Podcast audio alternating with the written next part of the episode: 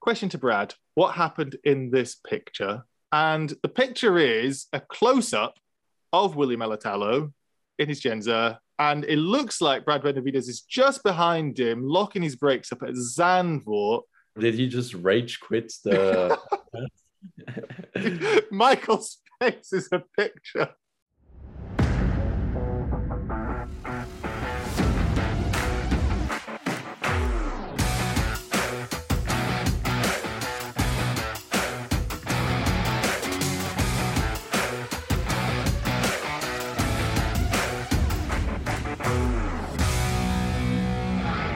And welcome to the F1 Feeder Series podcast, your guide to keeping up to date on everything in the junior single seater world. I'm your host, Jim Kimberley, and after a won week break for the podcast, there's been plenty of goings on in the Feeder Series world. Previous guest Ollie Goethe did the impossible, and he didn't score a win in Euroformula. Alex Dunn has all but one British Formula 4. Formula 3 headed to Jerez for a postseason test, and one of F2's longest serving drivers celebrated his birthday. And what better way to celebrate turning 25 than joining the F1 Feeder Series podcast a few days later? The birthday present I presume you've always wanted. It's Ralph Boschung. How are you today and how was your birthday? Very good, thank you. Uh, it's good to good to be here. Thanks for having me. Um, it was pretty good, quite chill. Uh, had a lot of cake and um, yeah, burning that off now. Well, how long have you got until the next race? It's like still six weeks or something. So a lot of a lot of cake you can still have. Yeah, it's a lot of a uh, lot of a uh, lot of time actually. Uh, um, obviously, I'm quite busy uh, working on on the future. That always takes a lot of time. So uh, yeah, my time my time schedule is quite full at the moment, but um, trying to obviously also enjoy a bit of time off uh, and uh, looking forward to, to the last round in Abu Dhabi. Yeah, well, some of that time you're spending on the podcast, so I can't think of a better better way to spend your time. And we're also privileged to have another driver joining us, and straight after, well, it's not even a Formula Three rookie anymore, but straight after switching cars for the postseason test, enjoying the off season by driving cars like a real driver. It's Brad Benavides. How are you, Brad? And how was your test? And we'll talk about your season a bit, but how's your test most recently? Hey guys, yeah. Um, well, thank you for having me. And uh, yeah, that test went uh, pretty well. I mean, uh, I was only I only got into the car um, on the third day uh, out of the three days of testing. Um, but yeah, it was really positive, and uh, after that, I I went, took some days off in the south of Spain since that was Friday, and uh, mm-hmm. yeah, took some days off in the south of Spain until literally yesterday, Sunday, that I just got back home. So very good, and you got a good few days off before I presume doing some more Formula Three, or well, we'll hear about that later. But before you start racing again, so joining the podcast for now, but I'm sure you're going to keep busy. We'll hear all about that as well. And finally, joining me for the second episode in succession is the F1 Feeder Series F3 editor who has been hanging around Ralph and Brad in the paddock for the last few rounds. Hello again, Michael McClure. Where in the world are you right now? Back home, I understand. Yeah, that's always the guessing game with me is where have I gone this time? So for the first time ever, I am filming a podcast in a location where I've been before. Um, I'm back in Chicago at my apartment. It is my last day before school starts again. Um, University of Chicago resumes their academic year tomorrow. So I will be savoring the last of my free time uh, before that gets eaten up. But yeah, happy to be back. Um, happy to be re-invited after hopefully what will be a more smooth episode than recording it in an Italian restaurant outside on my phone last time. So stable internet and good people around me. So yeah, happy to be here.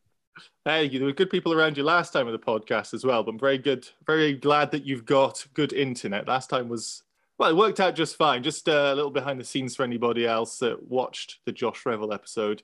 Michael's audio screwed up at the last minute, and that was because his batteries died at the perfect opportunity with about three minutes left on the podcast. So, no such worries this time.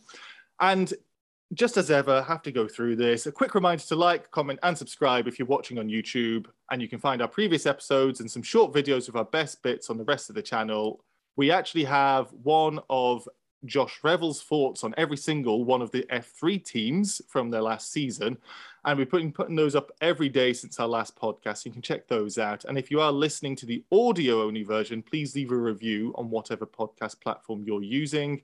Every review and rating is so helpful. We keep getting new ratings every week. Thank you so much. You can leave a rating on Spotify and review us on Apple Podcasts. Thank you to everybody who rates and reviews us. It really does help us out. Okay, Formula Two.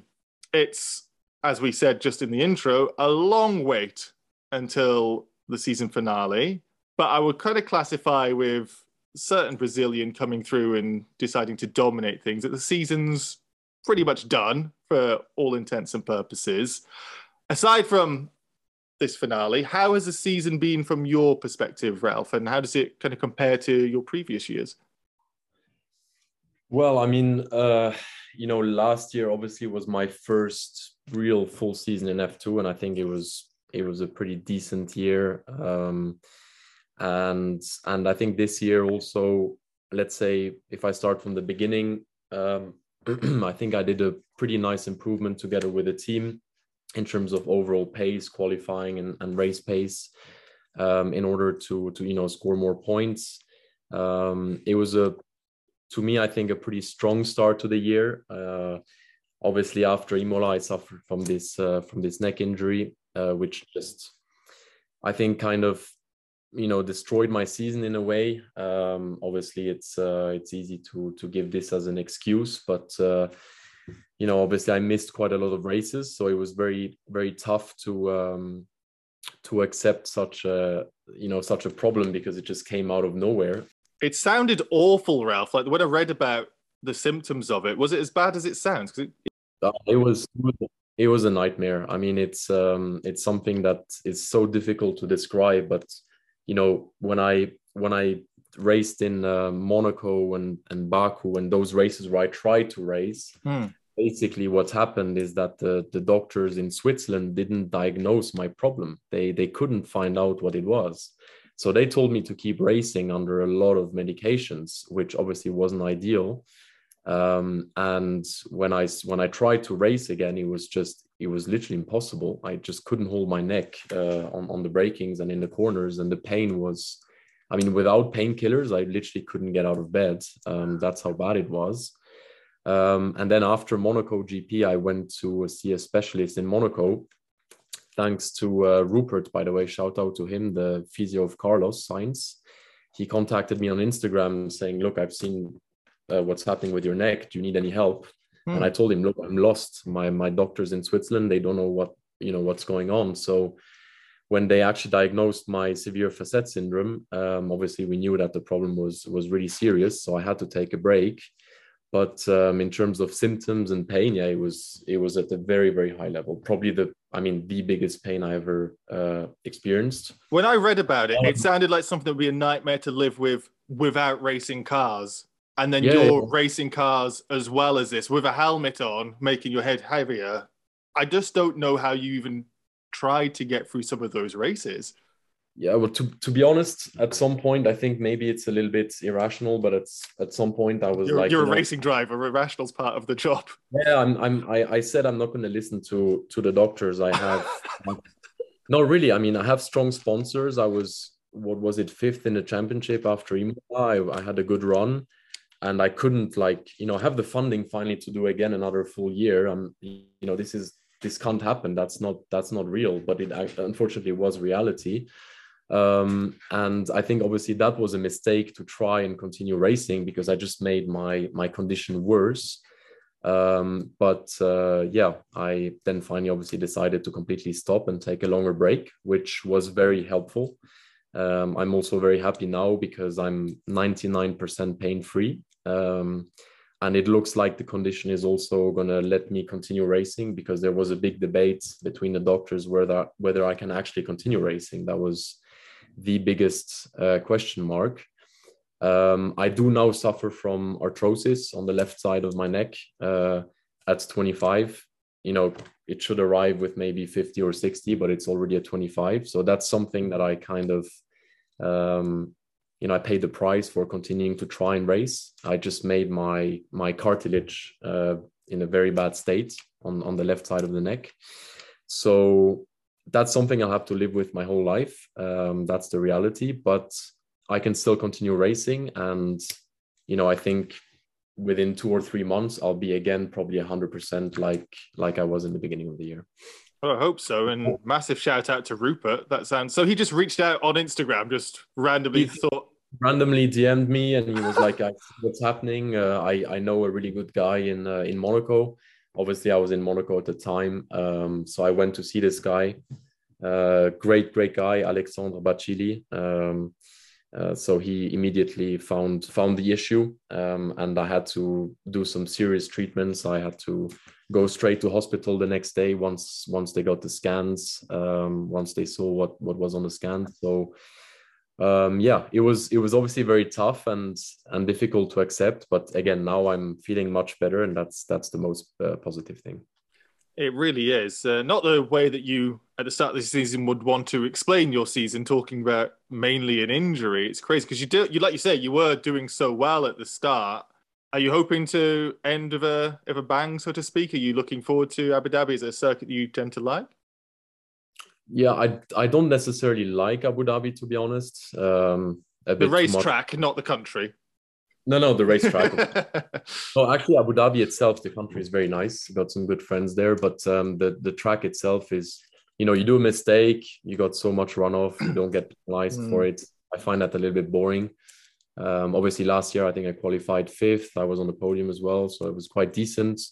Um, but for sure, I want to end end the year on a high. But honestly, with everything that happens uh, this year, I'm currently really focused on making sure I secure next season, and this will be, let's say, the the priority. Um, hopefully, ending on a, on a good note. Well, we hope so too. Uh, we asked before the podcast started because I know people will be wondering what Ralph's cryptic I message was, and you replied saying that it's just to get some hype. You're you're your own hype man, and you have nothing that you want to spill the beans on yet. Is that right? It's right, but you know, I think it's uh, it's it's quite easy to figure out. I mean, to be honest, it was meant to be my last year in F 2 mm-hmm. um, but obviously with, with with what happened uh, with the neck, I feel like I have more to show. Um, obviously, nothing is done yet, but the the target is to uh, to stay in that paddock as a driver next year. um, and and yeah, let's see. There's a couple of options, obviously, uh, for for next season, but I would love to try and have you know a normal year next year do a you know a decent a decent year and um and just finish it in in style. That that would be cool. That's quite exciting. And have you told anybody this yet that you're planning to stay in f2 next year? Or is this uh is this something i said it on the press conference in uh in spa when i did spa. my comeback um at the told the me mike michael's nodding along yeah i mean that's that's obviously a uh the let's say the priority. There is other options as well, but um, it will most likely be F2. Well, very exciting. Can't wait to see what team that comes in. I like that you specifically said that you're not going to be doing anything other than driving in the paddock. So Trevor Carlin doesn't have to worry about his team getting taken over. I said before as well, Brad, this season's kind of done from a Formula 2 perspective. Obviously, it's done from Formula 3, but how much did you keep in touch with what's going on in Formula Two this year. Racing Formula Three, you're in the same paddock, but then you'll be struggling to watch some of the races because of your own priorities. But one, how did you view the season? Two, how much did you understand what was going on? And three, Felipe Drugovich, how good is he? Yeah, um, to be honest, I did see some races. I did follow quite a bit, you know, after my my weekend uh, finished. Obviously, I was sharing the weekends with uh, with them, um, so I could catch along a little bit um, from what they were doing.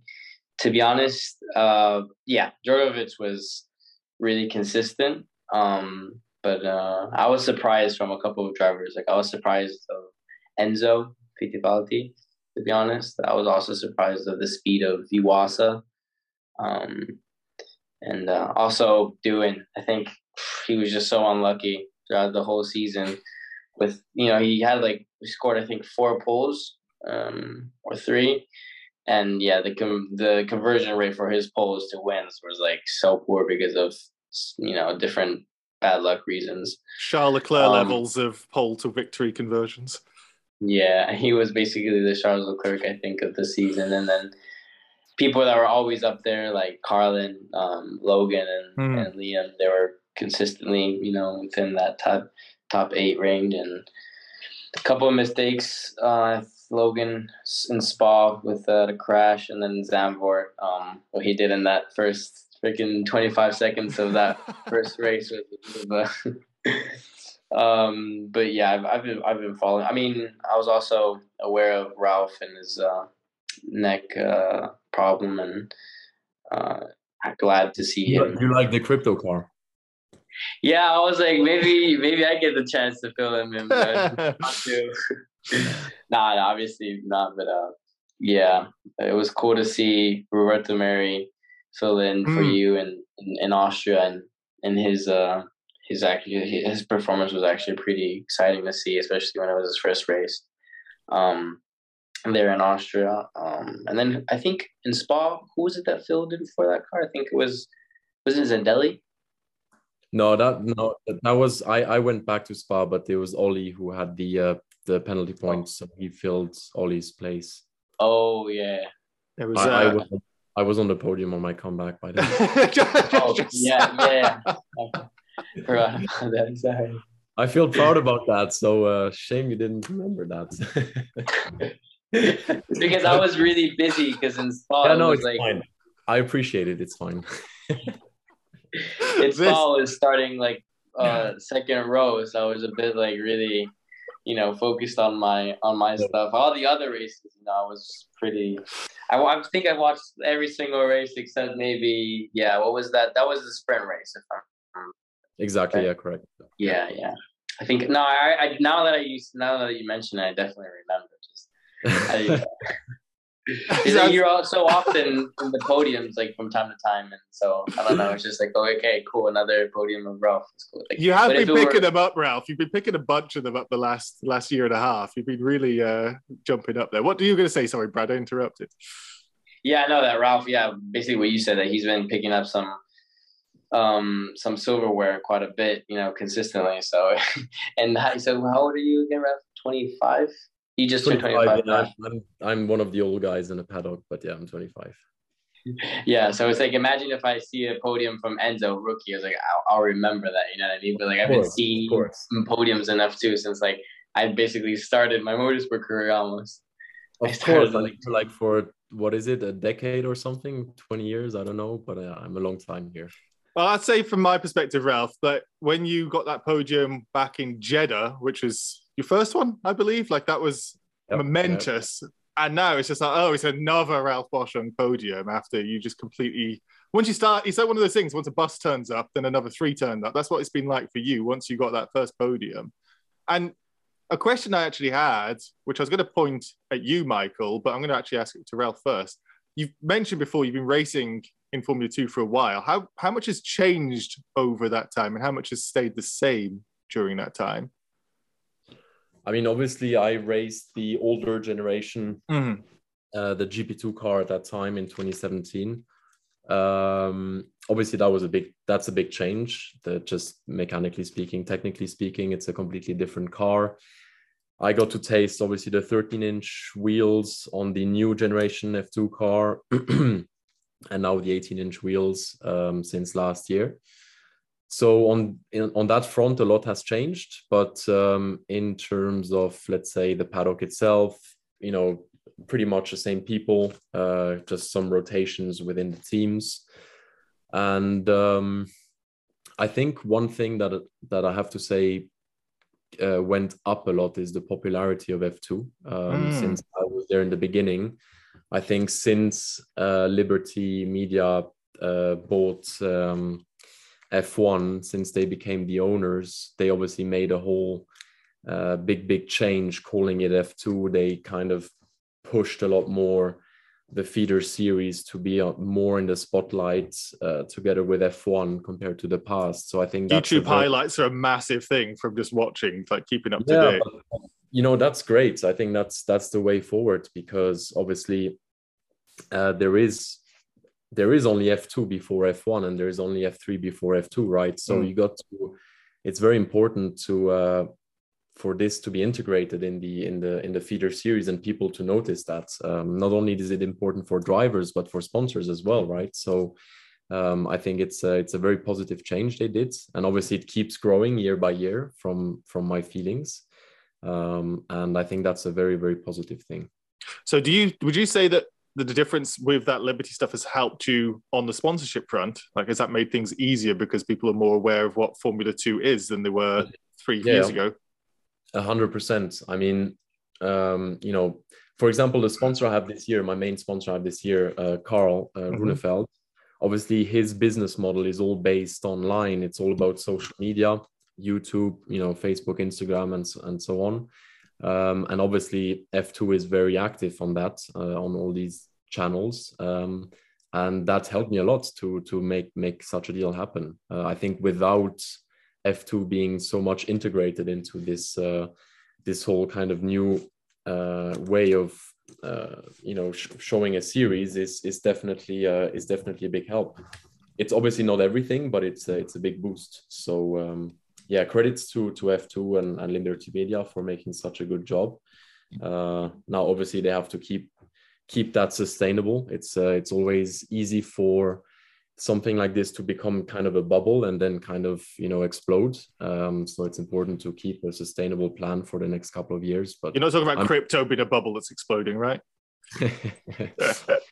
yeah, that's that's a bit uh, obviously. Well, yeah, Let, us let's, let's not go down that route because we could end up going way off topic. Maybe, yeah, maybe and Carl, Carl will be upset. And just the question originally, like I said, Michael, was actually for you, and you've been watching feeder series for so long. And I was going to ask from just from the fan perspective, but I think Ralph might have covered some of it. How much has changed since you first saw Ralph Boschung racing in Formula Two from your perspective? In fact, the first time I saw Ralph was in GP3 in 2015, um, mm. all the way back at Jenzer. I remember when you were at one at Red Bull Ring um, with, I think it was with Koiranen, is that correct? Um, so, yeah, no, I think, I mean, this is the first year I've really been in the paddock, but definitely the branding of it is different. The fact that it is taking on this F2, F3, and even if you go down to F4, it's all this very unified ladder. I think that's changed. We talk about the super license points, and it's clear that now F2 and F3 isn't just kind of a corollary, but it's like a part of a bigger vision. And you see that. I think the other thing that that you see, especially this year, the way they've changed the format, um, I think has has really helped in a way because now you get the big F3 and F2 races on the Sunday morning, and it really builds mm-hmm. anticipation quite well for the Formula One race. Obviously, when it was Saturday, you maybe got like it was a little bit more in in standard viewing time, especially for let's say people in the US like me. It's not at 4 a.m. that you're watching the, the feature races, but it's more like 10, 11 a.m., which is more more manageable. But even still, I think for that core audience that is admittedly in, in Europe and in, in Asia, it's it, it, that that Sunday morning time is a good slot. So I think that's definitely helped it in a way. And I would guess also in the paddock, you know, like having that on the the same day, it just kind of fits in well with the way the the rest of the the Formula One world works. So I think it's it's going in a positive direction. I mean, there's obviously things that can always improve. Funding continues to be an issue. and Ralph can attest to this for sure, but that's one thing that's never that's never gone away. Is drivers are always battling to find sponsorship money, and that will probably continue to be an issue. But again, the more you get, as, as he's mentioned, the more you get the exposure, the more that people see it, and also the more that that fans can connect with the drivers, and you get people who even now will pick someone in Formula Four they really like or in Formula Three and will follow them and, and cheer for them all the way to Formula One. And that's how you you can really build like a, a deep, almost lifelong kind of fan and driver connection in a way. So I think it's it's going in the right direction. It's definitely elevated the what was GP3, GP2 is a very niche series into kind of a a more mainstream element of the sport that probably I mean rivals like main series like IndyCar and Super Formula in popularity. I'm I'm sure. So no, it's I'm, I'm curious to see what happens next. I don't know how long you guys are going to stick around in feeders, but um, definitely a cool perspective to hear Ralph's six years in GP and F2 and obviously extra time in GP3 as well. Yeah, it's uh, I think there's a lot of time spent sometimes on the negativity with regards to certain drivers not making it to Formula One and so forth, but there is so much that's been going well in Formula Formula Three and Formula Two. We're going to move on to Formula Three, and you'll be excited for this bit, Brad, because this is yours. So let's go from a very basic question: How was your season? Um. Yeah. So uh, my season this year was obviously my first. Uh, it was my first year in um, in FIA three.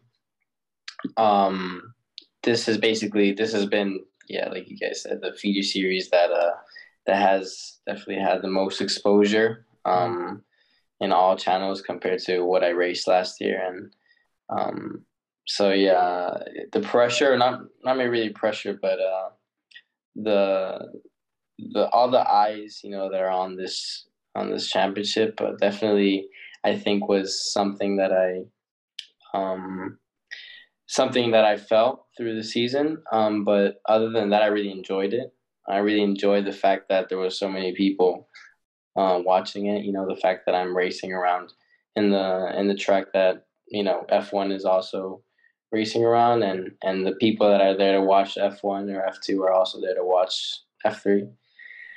Um, and uh, yeah, this apart from that, my season hasn't really been as I would have wanted to. Um, I struggled a bit the first half, let's say, of the season, and the second half, perhaps uh, we could say that it went a bit better. Um, there was definitely a, a, a, steep learning curve that I had to go through, and I think that uh, I went through it. And you know, mm, currently, I'm definitely a way better driver than I was at the beginning of the of the season. So, yeah. Well, you got those points in that latter half as well, right? That's when you was it eight P eight or something that you got. Yeah, um, that was Spa in the sprint race. That was um, I lost a lot of positions there in the in the la- in the last laps.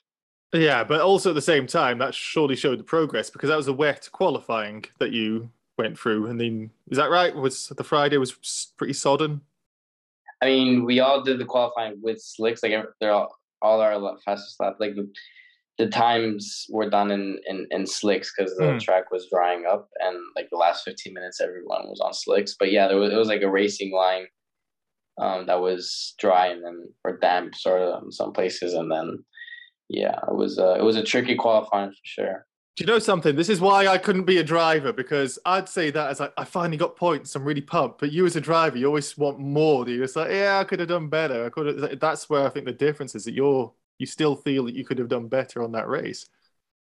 Yeah, of course. I mean, definitely. I was uh, I led the race for like a lap or two, and then um, I was fighting for the basically for the podium um, until like lap out of 16 out of like until lap 13 and then i lost so many positions there at the end i had i didn't have a great pace to be honest and that's just you know that's why you know in the aftermath of that race i'm just so uh, it's sort of really bittersweet honestly that i couldn't have you know um, gotten any more points in the bag I would have been happy. Well, I was, I am happy for you. I was happy for you. And talking more recently now, and we briefly touched on it in the intro, you've switched from racing uh, in Formula Three to testing in Formula Three with the post-season test. You got that one day in, different team, so different experience, different track, everything a bit changed. How well, how was the post-season test, and how was it seeing a different team operate with the same machinery? Yeah, so I think it was like half the grid. Um, basically, was were uh, were participating in in this test, and then half of the grid was were basically rookies. Um, so yeah, I wasn't I wasn't the only one that went from racing to testing. um, and yeah, I had a switch of switch of teams. It was definitely um, really interesting to you know test the, or try out a different car that wasn't a Carlin car. Um, I'd never. It was my first time basically trying a different car that wasn't yeah, a Carlin. So um, it was uh, it was also tricky because, like I said before, it was I think, or that was before the that was when we were off record in, the, in the green we room, yeah, yeah, in the green room when we were chatting a bit. Yeah, there was so it was three days of testing, and I hopped on, I hopped in the car only into the last day. So definitely was and of course, you know the it's Jerez, so Spain, and especially south of Spain, and it's September or hmm. October, and uh, and still quite hot. It gets really hot um, throughout the day. So in the morning, literally from nine to ten, that's really only when the track is ever quickest. So basically, everybody puts their new tires in that first window um, of the morning, that first hour, and uh, basically I had to get the grips, you know, with the with the car's handling and and um, with the track as well because people, you know, had two days of testing. So you know, you like it or not, obviously, you can't maximize your in your first run. Or mm-hmm. maybe some drivers can, but to be honest, it was a bit hard for me to, you know, get used to the car and to just maximize that that uh, that flying lap after three or four laps of of reconnaissance of the of the of the track. So, um, but other than that, it was really positive. I mean, the car felt really um, comfortable and really quick, especially in the afternoon session. I was with my race runs. I was quite competitive. Um, yeah, there weren't really any. There weren't really many other drivers that were quicker than me. Let's say in the in the race runs. Um, so that was that was a that was a big positive, um, especially coming from. Um, if I ever did a test with Carlin, I was usually always at the back, let's say, of, of the grid when it came to race runs mm. or my race pace. And yeah, with this car, I was already like in the top five of drivers, um, matching all the cars, or yeah, basically matching or be quicker than the Prema cars or the Trident cars. I was. It definitely felt um, really positive that I could, you know, hop in a car that was that I knew was competitive and be competitive. So that mm-hmm. was a confidence boost for sure. I was going to say, yeah, and and Ralph, you'll know. Excuse me from saying this, but you've gained one more. You've got a few years on Brad, but you'll know more than anybody, I suspect, how it's a spec series, but they're not equal cars. How much do you view the team having a a massive impact? And when I say it's the same car, but the cars aren't the same. If you if you get my drift. For sure. I mean, you know, every every team has their way of working, their philosophy. First of all, way of working, setup of the car, um, and and operational uh, uh, structure. Um, and I think what what is very important for people that that listen who might not know uh, uh, the spec series so much is that obviously you can do a lot of different things on the car, but at after a couple of years with the same car, usually all the teams they arrive within a certain window of of their setup and the way they work. Um, so everything becomes very compressed and very competitive. But I think where the big uh, the big challenge is, but also the big benefit is if you manage to um, uh, kind of work with the team, have a good combination between both, and have basically the package is is is the key word here for me. Um, you know, you could have you could argue a certain driver that won the championship if he would have gone in a different team, he maybe would have not won the championship, vice versa. But that all depends on how well the the driver is able to adapt to what the team is giving him, hmm. and how much he's also able to inf- influence, uh, how much he wants to change um, setup, way of working, etc., etc. So it's really a combination of both. Um, at the end of the day, the biggest uh, difference will be which team and driver gets along the best and hmm. find kind of the sweet spot um, in all these things that I just said. That's that's very important. Yeah, we saw that happen with your new champion in Formula Two compared to his season last year, of course. And finally, just for a view from you, Michael, with regards to the testing, I know you were keeping up to date on it with a very handy spreadsheet, which I'm sure uh, a few people have seen as well. I certainly browsed through it. You were able to, from that, ascertain who was doing well in testing, who might have surprised you. So, your view on what names were at the top and who we probably should be giving a shout out to in the podcast for such a good testing time in F3. Yeah, absolutely. Well, one of the difficult things about testing is that you look at the end of the session like result and obviously there's no streaming or anything so you can really just judge by the the live timing and stuff and you see certain names at the top that might be surprising but it really just scratches the surface because in each session you may get people who are doing qualifying runs, but you also might get someone who isn't even focused on setting a fast lap and they're just doing race runs the entire time. Um, so MP, for example, really focused on race runs this test. I believe in the total lap count, their drivers are like three of them in the top five or something like that. It's Edgar had 252 laps, Colapinto 248, and Mari Boya, who's a rookie, had 225. So those are drivers that didn't go for the headline times, but if you look at their race pace, it's very, very impressive what they did. Colapinto in particular is one that I think I should shout out because I, if you look at, you know, comparing what his times were relative to his teammates, he's got consistently the fastest race pace and very little like discernible tire degradation, which is another thing you can sort of get a sense of in the testing. So Jonny Edgar's times are going a little bit up and down sometimes. Mari Boya obviously was still getting to grips with the car a bit and, and had a bit of, of degradation, but Colapinto was really on top of it. And I've I've actually heard a bit about that. A lot of people I think were quite surprised by just how just how solid that was. Um, we know the MP is a quick car. Uh, they had three pole positions this past year, and obviously Collet took a couple of victories, and Smolyar had the feature race win. So absolutely it's a it's a strong package and him being such a strong rookie this year, it's it's going to be certainly a driver to watch. Other ones, I mean, Trident usually have a very quick car. They did a lot of qualifying runs. Um, Bortoleto, congratulations to him, just being been announced as the first F3 driver this season or for for 2023.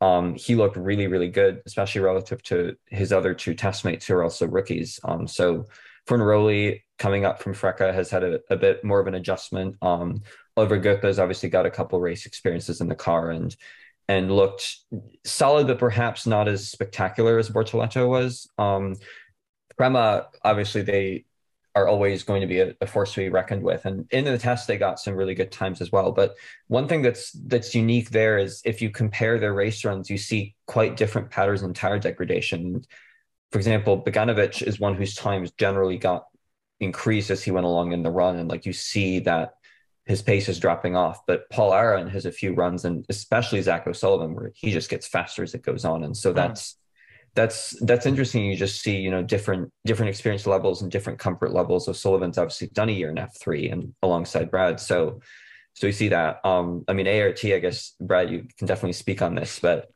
just looking at your your times, I mean, you you jumped in the car and you were right with with Solov, who's done the most laps and has done tons and tons of race runs. So, so definitely definitely impressive there. And I mean, you can definitely speak on this, but what was it? I'm curious to know what was it like jumping in the champion's car? Yeah, it was definitely a privilege to be honest. Um, I it's sort of like uh, the mentality was sort of like you know if um, the champion uh, of this year was driving in this car, why can't I, you know, um, uh, drive, you know, as if I was the quickest uh, person on on track. So uh, that was it, it, Definitely felt really cool, to be honest. Um, I felt like empowered. I'm, uh, I was very impressed with, well, ART as a whole. We had all three drivers on the podcast a little while ago, and they just seem to have a really good, I don't know, gel together. And I just wondered if that's something that the team themselves were were imparting there. Are you were you looking? And I know you can't speak to too much at the moment, Brad, but are you looking to see about your seat for next year at ART or flirting with other people in the paddock? Is there anything you can let us know about 2023 plans? Um, definitely uh, a seat in ART next year would be, you know, uh, a, a honestly a dream come true because um, it's a literally like we said before it's a, it's the car that won the drivers championship and and I think that would be um, a big confidence boost for me because I definitely approached the year as you know if Martin's won in this car last mm-hmm. year why can't I win in this car this year you know mm-hmm. and if as long as you know the mentality is um, that you could definitely win it, then you know, and, and why not? Then you know that's a that's a big that's a big uh, drive, you know, um, behind me, and and uh, yeah. Watch this space is what you're saying. Is what, what that's how I'm interpreting. Watch this space about your 2023 plans. Right, Right, that's enough questions from me because the F1 Feeder Series podcast is for you, viewers and listeners. We're going to move on to the hashtag AskF1FS part of the podcast. If this is your first time watching or listening, you can get involved by using the hashtag AskF1FS on Twitter, joining our Discord and using the podcast questions channel, or simply commenting on our YouTube videos and asking whatever it is that's on your mind. As ever, so many questions, popular drivers here. So apologies if we don't read yours out, but really trying to get through as many as possible. First question is for Brad, and it's from William Alatalo. And for the first time on the podcast, it's a picture round. So apologies for those of you listening. I'll try and describe what I'm seeing. The question is question to Brad what happened in this picture? And the picture is a close up of Willie Alatalo in his Jenzer, and it looks like Brad Benavides is just behind him, locking his brakes up at Zandvoort, and the could even, as he turned his camera off, or we just lost him. Was it just funny timing? What's happened? Brad, are still there? Yeah, or or did he just rage quit the? Michael's face is a picture. There he is. Yeah. There's there's a comedian with his comedy timing. Were you guys were you guys waiting for me? My uh yeah, the power went out and uh, I don't have any because I'm on my phone and I, at least I would have been able to do the hotspot, but I don't have any signal either. Right. So Brad, I will ask it again. Um, the question was William Alatalo, question for Brad, what happened in this picture? And the picture is a close up of William Alatalo. And in the background is Brad Benavides locking up. Uh, or there's a bit of tire smoke from someone, and it's at Zandvoort. I don't know if you remember what happened and if you can explain. Yeah, so I, I think it's just one of those things, mate. To be honest, um, you know, I, I, had just been rear-ended as well. Uh, the the race um, on Saturday. This was this happened on the feature race on Sunday. Um, on opening laps. And like I said, I was also rear-ended and, and stranded last uh, in, in the sprint race Saturday. And my approach on you know other drivers' mistakes is if I have a photo of it or I have a clip of it, I'm not gonna.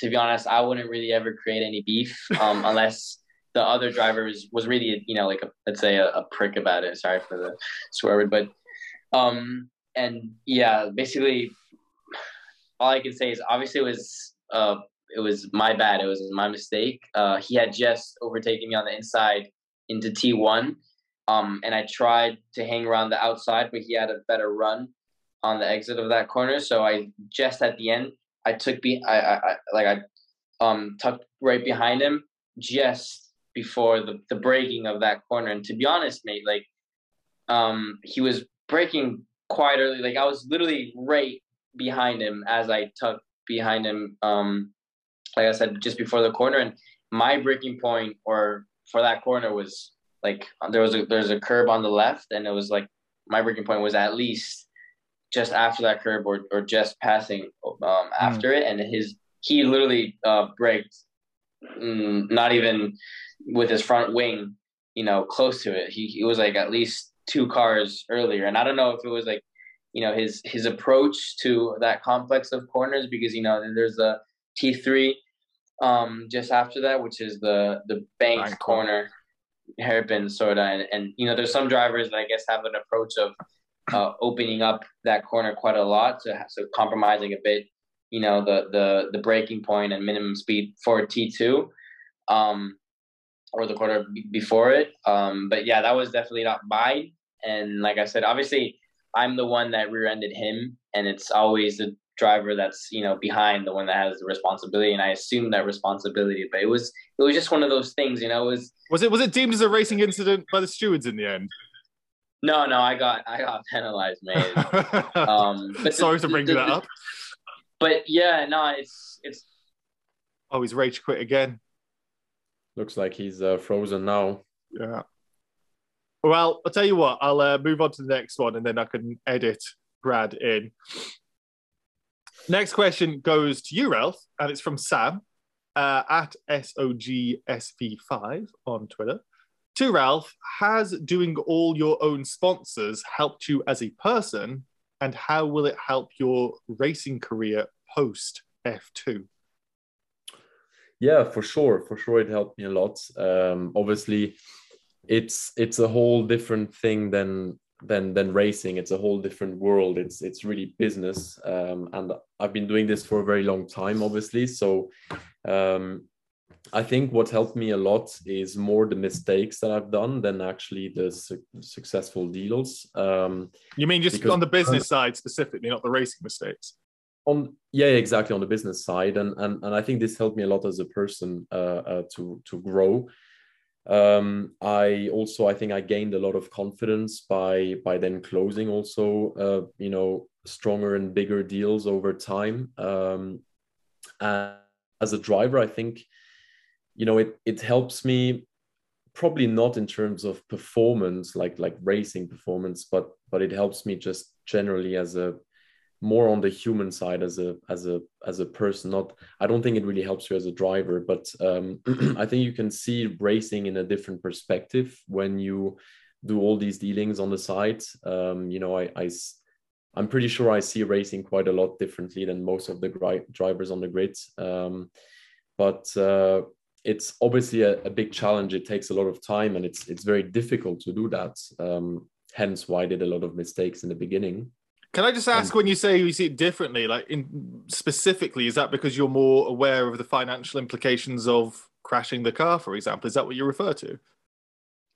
Could be. Uh, that is more. That actually used to be more in the past when I actually didn't have the funding for the full season, and it was like if I crashed the car, who's going to pay that invoice of the crashed car mm. right so that was a very negative thing so i was i was also in a position where i maybe couldn't race the way i wanted to race uh, you know lunge it on the inside take the risk go for the gap it was more like oh i'm thinking about the front wing i'm thinking about the rear wing uh, whilst you race that's obviously not ideal but right now in the position i mean uh, I, actually right now is just um, you know i'm first of all i'm I got the sponsors to race, but I'm also making a living out of it. And mm. and that's I've seen a question uh, that's probably going to come a bit later, but it's like, you know, why do you want to keep doing F2 if you could go maybe somewhere else and do it professionally? Wow, now Brad is somewhere in the sky or what? that's, that's, that's the most realistic Zoom background I've ever seen in my life. I'm so sorry, guys. I'm sorry I interrupted. Um, apparently the power's out uh, in the where I live, and like I said, I don't have any mobile uh, data. I don't have any service um, in my house. I only can rely on my Wi-Fi. And so I literally just got I just got the car and drove out. That is commitment. He's driven out through the podcast. That's great. I have no other option. Otherwise, you know, I'm done just, for the night. Brad, I'll tell you something. You could have said, I can't do it. That's an option. So I really appreciate that you've persevered like this. You were, you were just bringing up that last, the last points about driving differently, forget worrying about your front wing, but recently it's not the same. Yeah, exactly. Now recently it's just, you know, I'm, I'm obviously, this is my, this is a job. I'm, I'm, I'm, you know, earning money from, from racing in F2. So um, I, I think I have a, just a different perspective on, on approaching race weekends. And, uh, um, you know, I know that in the case it it all should stop suddenly, which which can happen to many drivers, unfortunately, in this sport. Um, with everything that I've learned over the couple of years and what I've done on the business side, um, I'm very confident that I'll be able to, uh, you know, to stay on my feet and, and do something uh, different, maybe in this sport, not as a driver um, or or something else in business. Um, it, it gives me a lot of confidence because you know many drivers um, obviously start very young. They might have funding from their parents or not, whatever, but they maybe even sacrifice, you know, uh, uh, education. They they go all in, in in racing, and unfortunately, if you don't make it to F1 or you don't have a proper manufacturer contract somewhere, how are you going to generate income? How how are you going to make money, right? Because at some point you have to make money. That's that's the the the essence of life and uh, many drivers find themselves in a position where they have to stop and then they're like shit, what do I do? Mhm. You know, and that's that's always a position what where I never wanted to be in. Um, I obviously sacrificed my education. I didn't uh, didn't went to university. I didn't really finish school properly. I just went all in into into racing, um, and I think that's a very difficult uh, position any driver can find himself in. Um, so, in that respect, that's where I think I I see it from a different perspective. I find that so interesting. So, would you look into going driver coaching, driver management, team management? Is that something you'd possibly consider in the future? You'd still be doing business, but within motorsport in 10, 15, 20 years?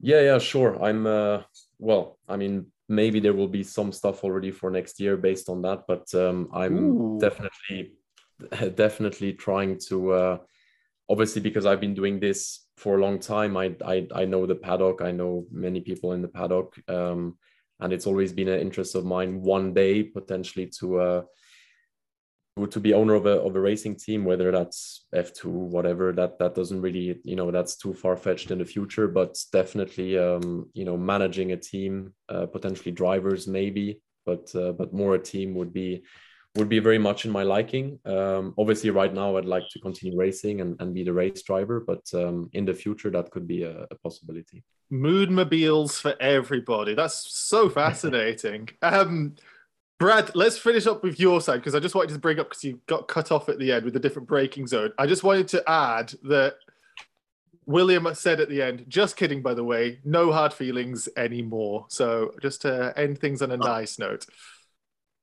Alrighty, yeah, that's cool. Yeah, that's that's definitely a, a nice comment from him. I mean, because like at the end of the day, um, even for sure, we're, we're all drivers. You know, we're all searching for the limits, and and it's we all make mistakes. And uh, as soon as as soon as um, you know, I I got the chance to chat to him after after the crash, and you know, when, when we were there sitting down, um, waiting for the race to, to end, so we could go back to our paddocks. Um, yeah, I, I told him basically, sorry, mate. You know, it was it was totally my bad. Um, it was a bit tricky for sure because, like I like I uh, explained to you guys, I, I just had tucked behind him, and it Mhm. didn't really. We were basically fighting for the position to that point, and and um, it wasn't like a big initial contact, um, but that sort of caused caused him to sort of go into a spin, and then I rear-ended him again even harder. it's, a, it's a double contact. I rewatched the, the, the crash Yeah, before the double contact. That's a that's a good way and- to, to to trigger a safety car with a, a, a double hit onto him. Um, Michael, I think you've got the next question, haven't you? I do. This one is from Stein with two Norwegian flags and the very apt Twitter handle Dennis underscore Hauger. It's not the real Dennis Hauger. And he has a question for Ralph. What is it like working for Carl Runefelt? And is he into motorsport? Working for working Hey, with Carl. Working with Carl was it's the technical wording. with Carl, uh, very good. I um, we met uh, last year in Monaco GP, so I know him now one and a half years, more than one and a half years, um, and um, he uh, he's an incredible person. I mean, he's such a smart guy. Um, he we actually became really good friends. You know, obviously he's my he's my main sponsor, um, which is which is obviously very crucial uh, for my racing career, but in terms of him as a person, he's he's in, just incredibly passionate about racing. Um, he's actually considering on starting to uh, to race a little bit next year on an amateur level to begin with, which I'm I'm going to help him with. And um, he's uh, yeah he he just loves racing. He he loves F1, F2, um, generally speaking, racing in general. And um, I'm looking forward to uh, to the future with him because we we have some some amazing plans and uh, yeah, awesome guy. really going to the moon. Um, Michael, as well. Do you want to catch this next one with uh, from Quinn? I think it is. Yeah, so this one is from Quinn, who's asking both of you um, Is there anyone currently in the junior categories who you think will make it to F1? And why don't we start with Brad on this? Aside from Um, yourself, I'm going to put the caveat in because both of you are going to call your own names. yeah, I was going straight to say that. Nah, never mind. I mean, definitely. I mean, that's what I aspire for sure to to to do. That's obviously my my life purpose. Um, but uh, there's always because um, that's basically what this championship is. It's a feeder series. It's a, a feeder series for F1. So there's obviously you know one or two that are gonna be in in F1 uh, uh, soon. Um, if I'd have to guess, um, I'd probably say maybe someone like uh, Victor Martins potentially, and uh, uh, hopefully um, he could do a uh, good year in F two, and, and that would literally basically just um, put him in F one like it did to Piastri. So for sure, probably him uh, right now, looking ahead to, to the next couple years, and maybe people like Bearman. just guessing. Yeah, there's been some good dri- good drivers in in F3 at the top of that championship fight. It was really interesting to see. Ralph, anybody, let's say within Formula Two, that you could see going to F1 from this current grid? Uh, I I would appreciate a lot if Logan makes it. Um, he's he's a, a great guy, great driver. We've been teammates um, in uh, in Campos in Bahrain test. That's where I get got to got to meet him. Um, obviously, he's been showing some some incredible pace this year uh, for his first year in F two, first full year. Um, so I would you know bet bet on him right now if if he's he's the guy who who could make it to F1 whether it's next year or or the year after but um he's definitely he's worthy for F1 for sure. Yeah and uh, a seat has just opened up um explicitly with Williams saying that Nicholas Latifi isn't racing there. So fascinated to see who does fill that. Logan of course affiliated with Williams. There's a question here from Johannes Meles probably an awful pronunciation. I apologize. But the question is there will be a point where you have to move on from F2. This is for Ralph. Which series does interest you the most? Is it something like IndyCar or WEC? Um, sorry, I got my, my dog here. Uh, to... Dogs are welcome on the podcast. Get them in. You can ask the questions to them. Right. So brief interlude. Sorry, Johannes. What's the dog's name? Uh, the dog is called Lucky. Lucky. Uh, and she's uh, she's um, yeah, she's beautiful. She is go- She is gorgeous. That's the first dog on the podcast. Thank you so much, Lucky. That was that was that was lucky. Um, so, question: IndyCar or WEC? Anything else possibly that would interest you? In IndyCar, I have to say, is something that I that I really uh, really enjoy watching. First of all, like I said in the beginning, uh, it's something I already considered in the past. Um, so I think if I would need to choose between IndyCar and WEC, it would definitely be IndyCar. Hmm. Um, I really enjoy uh, America. I've been many times in, in the US. Um, American people are fucking great. Sorry for the language. Michael um, is Michael is beaming with happiness right now. no, I just I just I just love America to be honest, and I could actually see myself um, potentially racing in IndyCar. Um, you know, it's a quite a raw series. Uh, no BS. I kind of like that. Um, so yeah, IndyCar is probably the the highest chance I would maybe end up if I stop whenever I stop F2 uh, compared to WEC. Well, that's um, it'd be great to see if you do make it there. The next question goes completely off topic, but as F1 Feeder Series tends to do, we go down the food route. So, questions from Joe, and it's for both of you. So we'll start again with Brad. What's your favorite salty food and sweet food? I don't know if they're trying to say savory and sweet, but what's your favorite salty specifically. I don't know if there's something specific salty, but favorite salty food and sweet food. Um. Yeah. Sorry, there was people that just uh, you're right. just pulled up at my spot. Um. You can ask way, them the question as well. You can see the. It's so badass.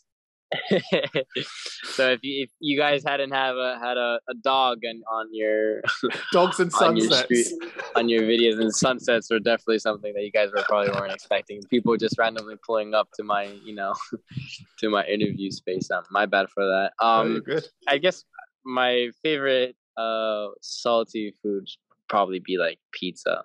Yeah. Mm. Um, with like uh um, pepperoni, and then my favorite uh, sweet food. I'm not really a sweet tooth, uh, to be honest, but uh, maybe mm, sweet popcorn. Oh, it's very specific. That's it. You uh, you say popcorn for both. That's salt and sweet, so that could be an easy one. But yeah, pe- easy one. pizza and popcorn, very interesting. Ralph, um, question on yours: favorite sweet food, favorite salty food? I'm gonna be very Swiss. Uh, raclette cheese uh, is something I love, um, so I'll take raclette as my uh, salty favorite salty food. And uh, sweet, I would take uh, probably Birthday Uh, cake? the uh, how do you how do you call that in English? I'm now I'm not sure. Do you know the Black Forest cake? hmm Yeah, Black Forest. Right there we go. So uh, that's that's a cake I really enjoy. So I would take that as a as a favorite sweet food, I guess. I also love that, so I I appreciate that one. Um, Michael, question from you from Checo. Yeah, so Checo from Discord has got a question uh, for Ralph again. What has been your favorite moment of the season? And also, good luck in Abu Dhabi. Was it good luck in Abu Dhabi? It was at the end, yeah. Thank you for that. Um, my favorite moment. Wow. Uh, honestly, I think it was. It, it might sound a bit weird, but it was probably Jeddah qualifying. Even though I I didn't qualify where I think we deserved to qualify. I think it was P four at the end with a penalty of Doohan. Um, but the qualifying in Jeddah this year was was really nice. I was I felt alive with the car. The car was on rails. For me, that car was meant to be on pole on that day. Um, and just the lap when I was obviously I didn't have the red flag and I went purple, purple, and then red flag. Um, but that lap was insane. So um, that that feeling, you know, I think it's it's the feeling that every driver really enjoys is when you go on on low fuel, super soft tires. Well, Brad, not yet. That will be in the future with the super soft, but um, you'll see that that feeling is is insanely uh, uh, amazing. Um, so I'll, I'll take that as my favorite moment. I love that answer because so many times drivers bring up qualifying rather than the race, and us as race fans enjoy the wheel to wheel action. But as a driver, it always seems that the Saturday, well, Friday in your case, qualifying is the best bit to be in the car. And like the Yeah. idea of being on low fuel, soft tires, going around Spa or something is just the best feeling. And yeah, you seem to have an affinity with Jeddah, so that's uh, that's interesting to note. The question also went for both of you. So, Brad, do you have a specific moment in the season? Um, I'd have to say Spa, um, the sprint race, going in the Kemmel Straight, uh, just tucked in behind my teammate Zach, and him getting sort of uh, passed around the outside by Correa. Um, yeah, that moment, to be honest, was was pretty cool because like you know I could I could like sense the the drama into that corner with seeing him from the on the outside and then and and, and Zach, my teammate, on the inside, and I was like, I was waiting to see if they were gonna shun or whatever, and they sort of kind of did. You know, uh, Correa had a puncture, and he, his, my Zach had a he messed up his front wing, so then I was I went into the lead, and then like that opening lap in general was like it was really entertaining, um, even for me being the one that was driving. So uh, that was that had to be my my favorite moment. Um, Is it the, Yeah. a, an opening lap in F3 and being in the in that sort of seat to watch that that unfold? I remember it as well. Um, so I, I I appreciate that answer too.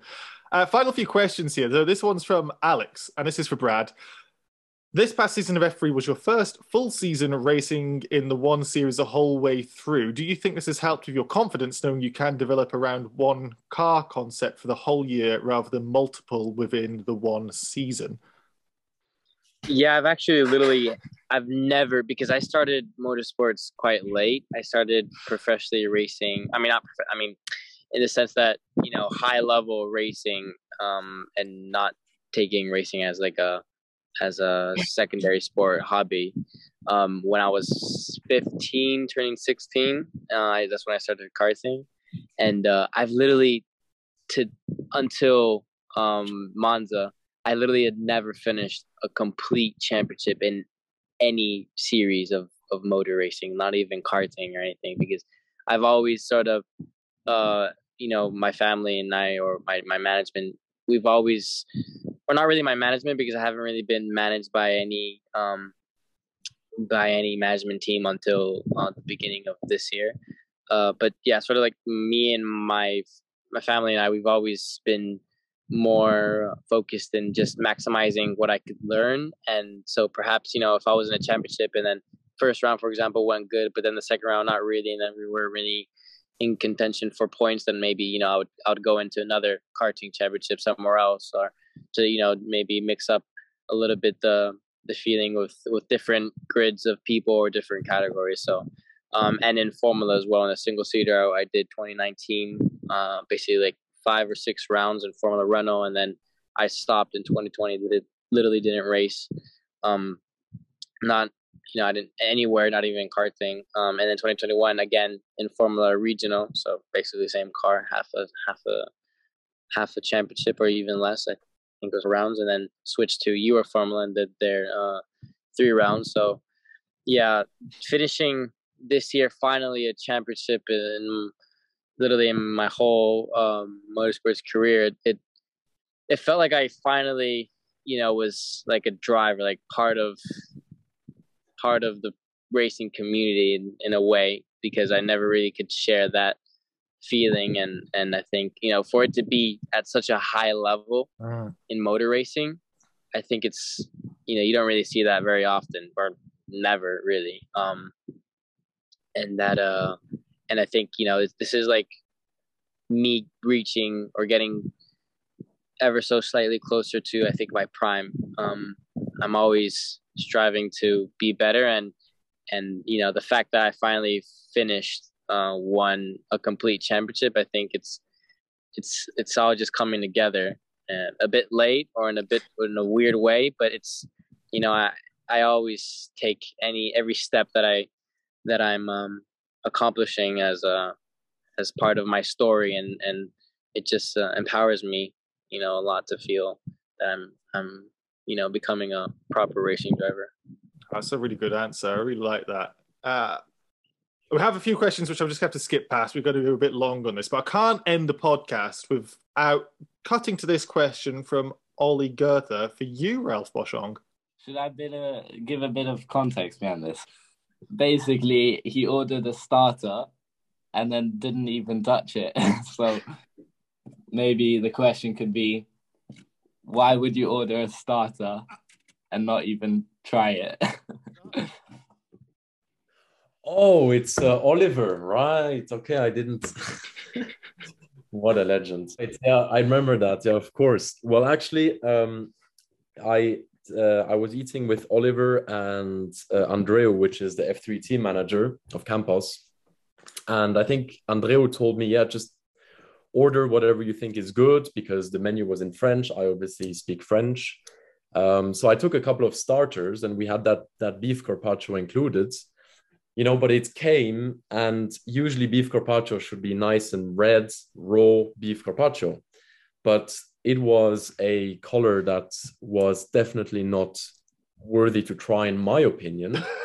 but I didn't want to get sick the next day because we had qualifying the next day. So basically, I told Oliver, I said, look, you know, it looks good. You should try. Um, and he obviously figured out that, uh, you know, I'm kind of uh, bullshitting him, but uh, he, he, did tr- he did try a little bit, but he did say it was not it was not very good. So eventually, we didn't eat that plate together.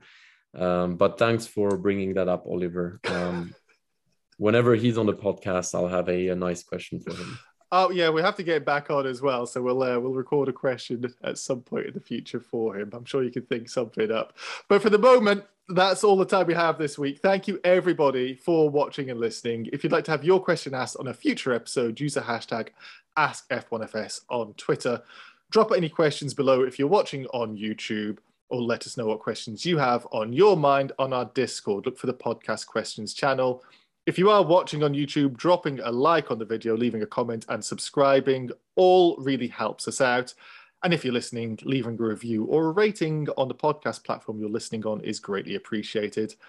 Finally, check out f1feederseries.com for more feeder series insight, including Michael's work on F3, and follow F1 Feeder Series 1, F1 FS Americas, and F1 FS Live on Twitter. You can find the links to all of those, plus the Twitter accounts for myself and everyone else on the podcast in the YouTube description or the podcast show notes. Until next time, we have been the F1 Feeder Series podcast. Goodbye.